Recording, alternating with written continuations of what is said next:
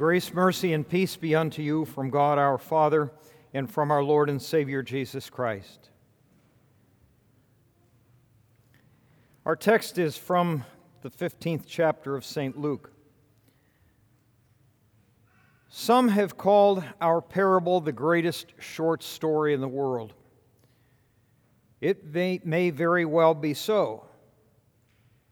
It is deliciously intricate with twists and turns that amaze us. We're accustomed to calling it the parable of the prodigal son, but that really misses the point. Even if we call it the parable of the two sons, it would miss the point. We need to take our cue from the opening verses of this chapter, in which there are three distinct parables, all of them describing our Heavenly Father's attitude toward us. Each parable describes something lost and found. And here are those opening words from verses 1 and 2. Now the tax collectors and sinners were all drawing near to hear him. And the Pharisees and the scribes grumbled, saying, This man receives sinners and eats with them. I could easily spend an hour preaching on this parable because it is so rich in particulars. And yet, parables have but one main point of comparison, and that needs to be our focus. Pay attention to the audience when Jesus told this.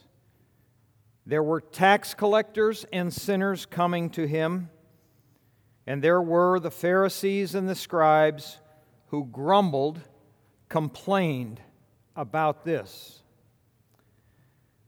We have a term in exegetical theology called Sitz im Leben, German for the life situation in which something takes place, the circumstances. In my last year at the seminary, there was a graduate student in my class on parables, Kenneth E. Bailey, who was professor of New Testament at the Near East School of Theology in Beirut, Lebanon. And because of his work in the Arab world, he brought some very enlightening insights to our understanding of this parable. Let's begin with the younger son, the prodigal. We've seen his life play out countless times. People with more money than sense, usually professional athletes and celebrities, who waste millions of dollars on luxuries, parties, drugs, alcohol, and downright depraved living. One need not have lots of money to do this, but it certainly helps. One can live a depraved life without a lot of money, and it's become a common scene in our culture. This younger son makes a shocking request of his father. He wants his inheritance immediately. In the society of Jesus' day, this could mean only one thing. Dr. Bailey tested this out with countless village groups in the Middle East, and the answer was always the same. Here's what Bailey records Has anyone ever made such a request in your village? Never. Could anyone make such a request? Impossible. If anyone ever did, what would happen? His father would beat him, of course. Why? This request means he wants his father to die. We see others as prodigals, but seldom ourselves. But we too have been like this younger son. We want our independence from our Heavenly Father. We want what we want, and we want it now. I have lived as if God did not matter and as if I mattered most. So we confess in the rite of private confession. If God were dead, we could do what we want. We have simply been consumed with ourselves. getting what we consider to be ours has been all that has mattered. We too have lived in a far country. We have flaunted our Father's law and shoved it back into His face. We have been openly disobedient. We have often lived in that kind of open defiance of doing what we want to do and what God does not want us to do. This son sinks pretty low, about as low as it can get. He has hurt his father as deeply as a son can. His request wounds his father, but amazingly, his father grants it. Once he blew all of his money on riotous living, he found himself living a kind of skid row existence. He decides he must do something to get out of it. But when he came to himself, is a Hebrew expression of repentance. He realizes how badly he has treated his father. He realizes how unworthy he is. He will go and confess to his father. He will ask that his father hire him as a servant. He will live with the villagers, with the other servants in the village, not in his father's home. He hopes to make up for what he has squandered. Some people might say to atone for his sin, but there is really no way for him to make this happen. His thinking is all wrong. He sees his sin in economic terms. He'll pay back the money Yet it isn't the money which is the issue, it is the sin of rebellion. He doesn't yet see what needs attention. That is the broken relationship with his father. He is still in that far country, so to speak.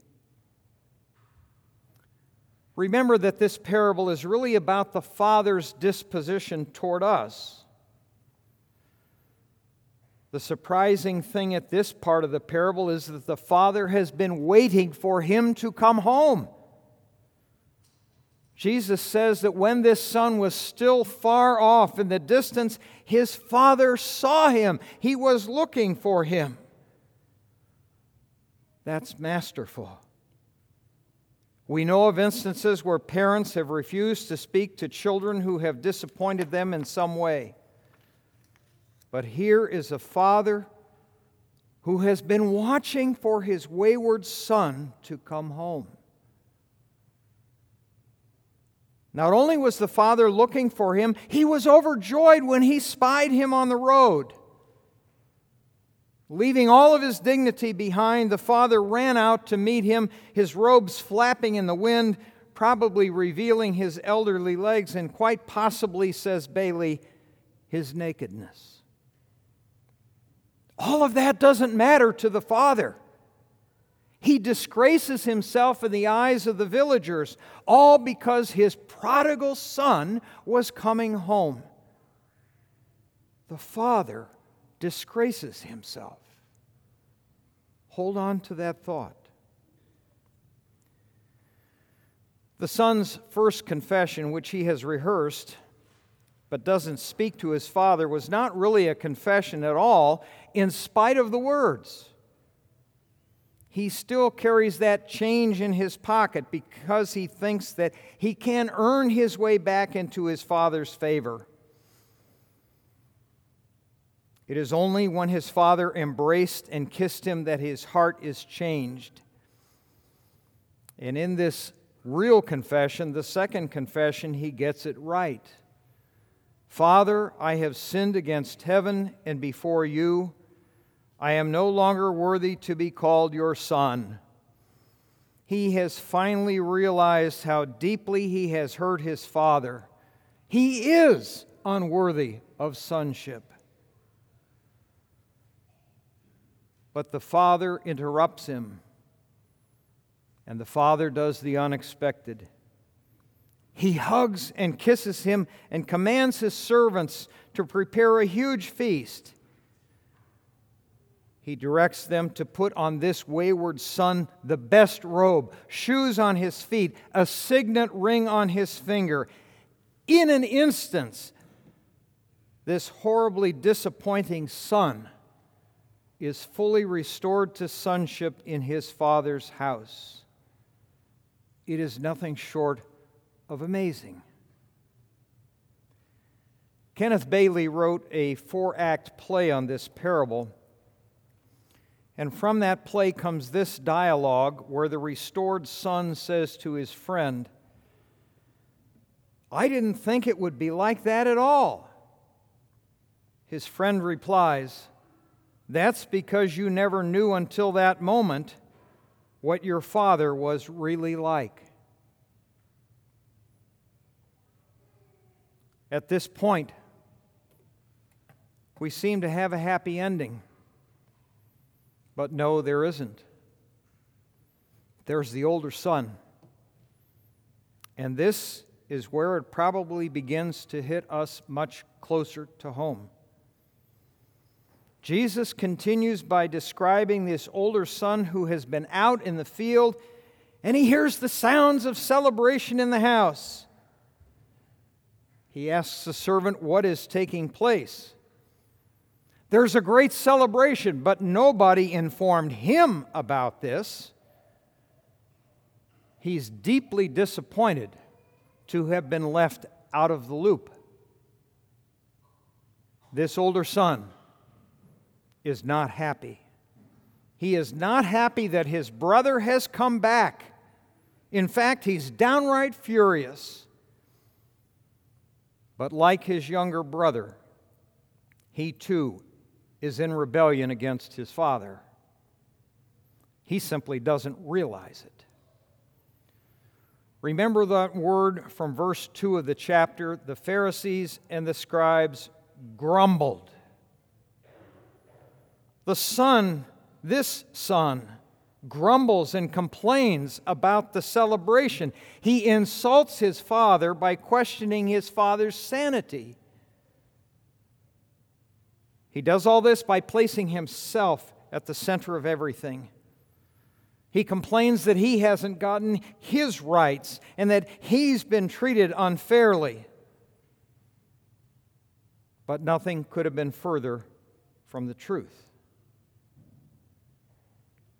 His father had divided the inheritance among them according to the law. The older son got the lion's share when his brother got his. In fact, he still had it. He hadn't wasted it on sinful living like his prodigal brother, but he had accepted it. He had it in his pocket, so to speak. Both sons are in rebellion. That's a point that's often missed in this parable. Here's an important point, one that I've tried to make during this Lenten season. Sin is more than mere transgression of specific commandments. It's also a failure to do the right thing. It's a matter of being in sin as much as it is committing sin. The younger son's sins were very transparent. Everyone could see them. The tax collectors and sinners were quite open about their sins. But the sin of the older son is hidden under a veneer of obedience. We can't read his heart by his actions until now. He despises his father's mercy. He wants his brother judged on the basis of the law. His anger controls his heart, his thoughts, and his words. Incredibly, his anger is turned toward his father. He refuses to come in when the other servants tell him to come in and to celebrate with his father and the others. And then his father disgraces himself yet again by coming outside to speak to his son. His guests would have been aghast that he leaves them to go out and plead with his son to come in. The father has debased himself for the second time that day. When the prodigal returned to his father, he addressed him as Father. But the older son refuses to use that title. The omission is intentional and it is meant to wound, to hurt. He really sees himself as a slave, not as a son. The older son has broken the relationship with his father and with his brother by refusing to use their names. This son of yours is doubly cruel. The older son places himself above his father. He clearly cannot live within the family relationship and fellowship. He is full of envy, pride, bitterness, sarcasm, anger, resentment, self centeredness, hate, stinginess, self satisfaction, and self deception, all the while believing himself to be righteous.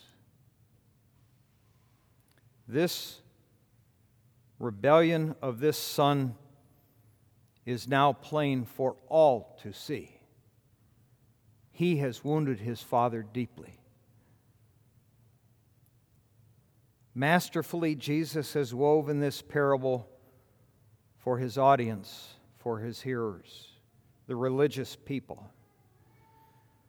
I think we probably find ourselves more like the rebellious older son than the rebellious younger son. Perhaps you've been that younger son, but it seems that more likely we are the older son. We are resentful of those who repent and get forgiveness at the last moment, those who are accepted back into the family.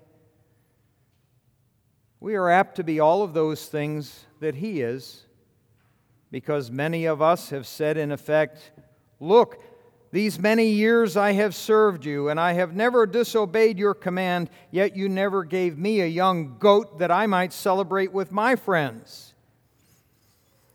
This older son compares the grand feast of a fattened calf to the fact that he never even got a goat, the minimal basis for a feast.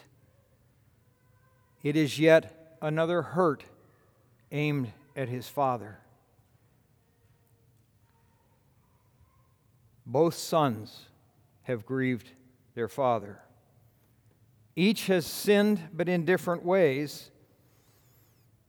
There is one repentant son who has been restored by the sheer grace of his father, and there is the other son who refuses to repent even when his father implores him. The older son is still in the far country. The parable ends here. it's unfinished as far as we are concerned. The father is still outside begging his older son to come into the feast. It's really the feast of salvation that's meant here. The parable remains unfinished because it is being written on a daily basis by you and me. The chief question that you must ask yourself is this Do I see my sin as sin against my Father, worthy of his punishment? Do I realize how much I have grieved my Father by my sins? Do I cast myself on his mercy so that he forgives me for Christ's sake alone? Do I forgive my brother?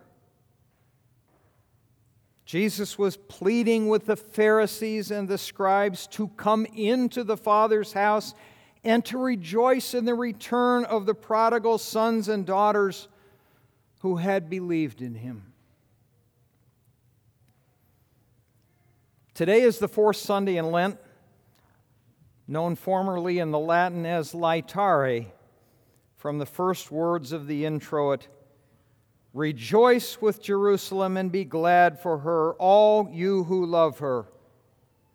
Rejoice! It is the Father's greatest joy to forgive you and welcome you to this feast of salvation. Listen to the words at the end of the second parable, the parable of the lost coin. Just so, I tell you, there is joy before the angels of God over one sinner who repents. And this celebration continues every Sunday as we celebrate this feast of salvation, this sacrament of Christ's body and blood. Here you are fed heavenly food. Here you receive once again the Father's forgiveness through his only begotten Son, Jesus. Here he receives you, putting on you the robe of his righteousness in holy baptism. Here he restores you to sonship. Here is fellowship with the Father in heaven. Here is fellowship with your fellow forgiven sinners. Here you enjoy the Father's lavish kindness and mercy. Here you join in the Father's joy. How wonderfully we sang the hymn writer's summary for us. Today your gate is open, and all who enter in shall find a Father's welcome and pardon for their sin. The past shall be forgotten, a present joy be given, a future grace be promised, a glorious crown in heaven. Today our Father calls us, His Holy Spirit waits, His blessed angels gather around the heavenly gates. No question will be asked us how often we have come although we oft have wandered, it is our Father's home. In the name of the Father, and of the Son, and of the Holy Spirit. The peace of God, which passes all understanding, keep your hearts and minds through faith in Christ Jesus.